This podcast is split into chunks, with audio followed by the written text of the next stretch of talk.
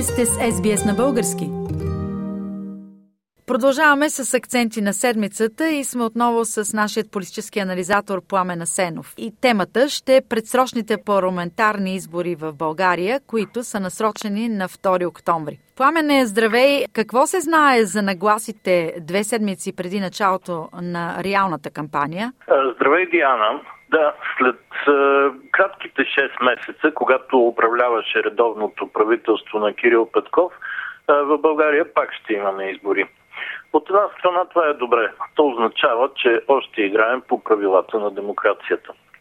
От друга страна обаче прекалено честото ходене до урните не е приятно занимание за огромна част от хората, защото през това време нормалният живот забавя ход. Отлагат се очаквани реформи. Е, кабинета е с ограничени правомощи и не работи ефективно, особено по овладяване на кризи.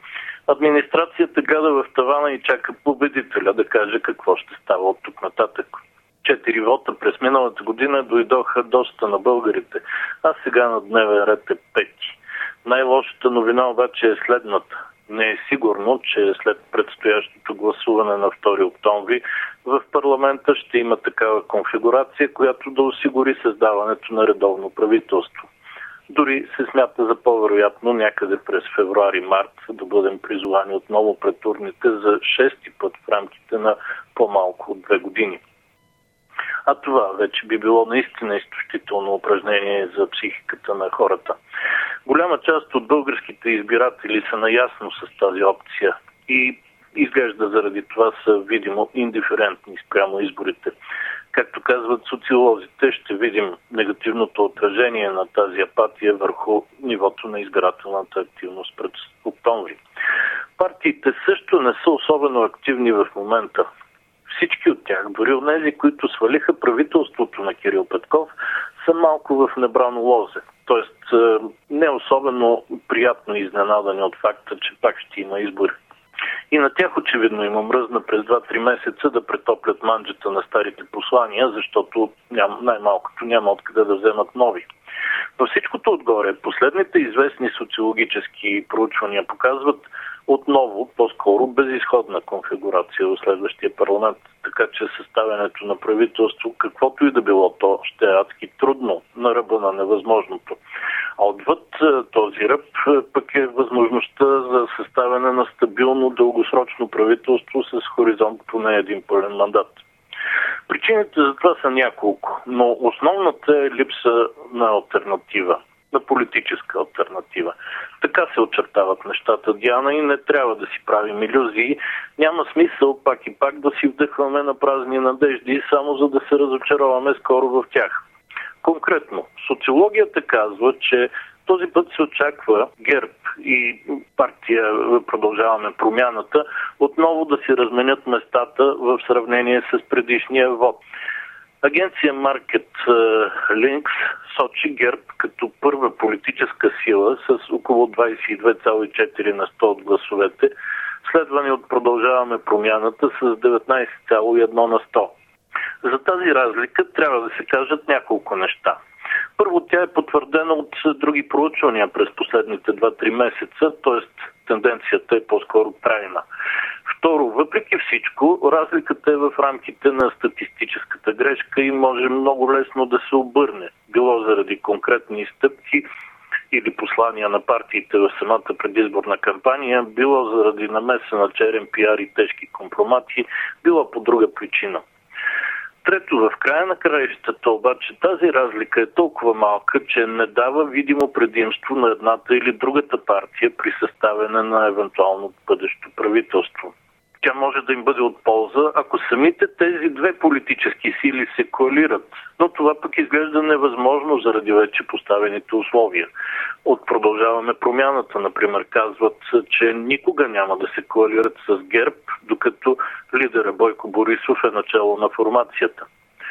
От своя страна пък ГЕРБ заявяват същото, като напълно изключват възможността за сътрудничество с лидерите на Продължаваме промяната Кирил Петков и Асен Василев, макар иначе да наричат партията симпатична.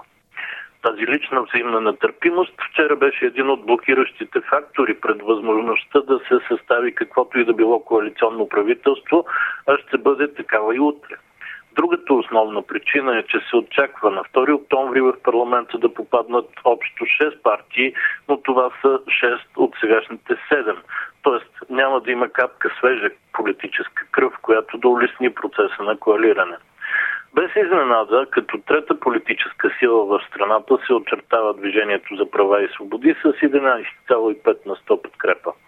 ДПС отдавна вече се смята за партия, която е отровна за всички останали и който се коалира открито с нея, губи задължително. В същото време обаче, въпреки изолацията от останалите политически сили, ДПС запазва относително силните си позиции заради спецификата на своя електорат и заради економическата власт, която държи в определени региони на страната четвърта сила в бъдещия парламент е Българската социалистическа партия с подкрепа от 10,9 на 100 от избирателите. Това обаче, казват някои социолози, не е сигурно. В кампанията ще се включат много малки леви и русофилски партии, които ще оберат гласове именно от БСП.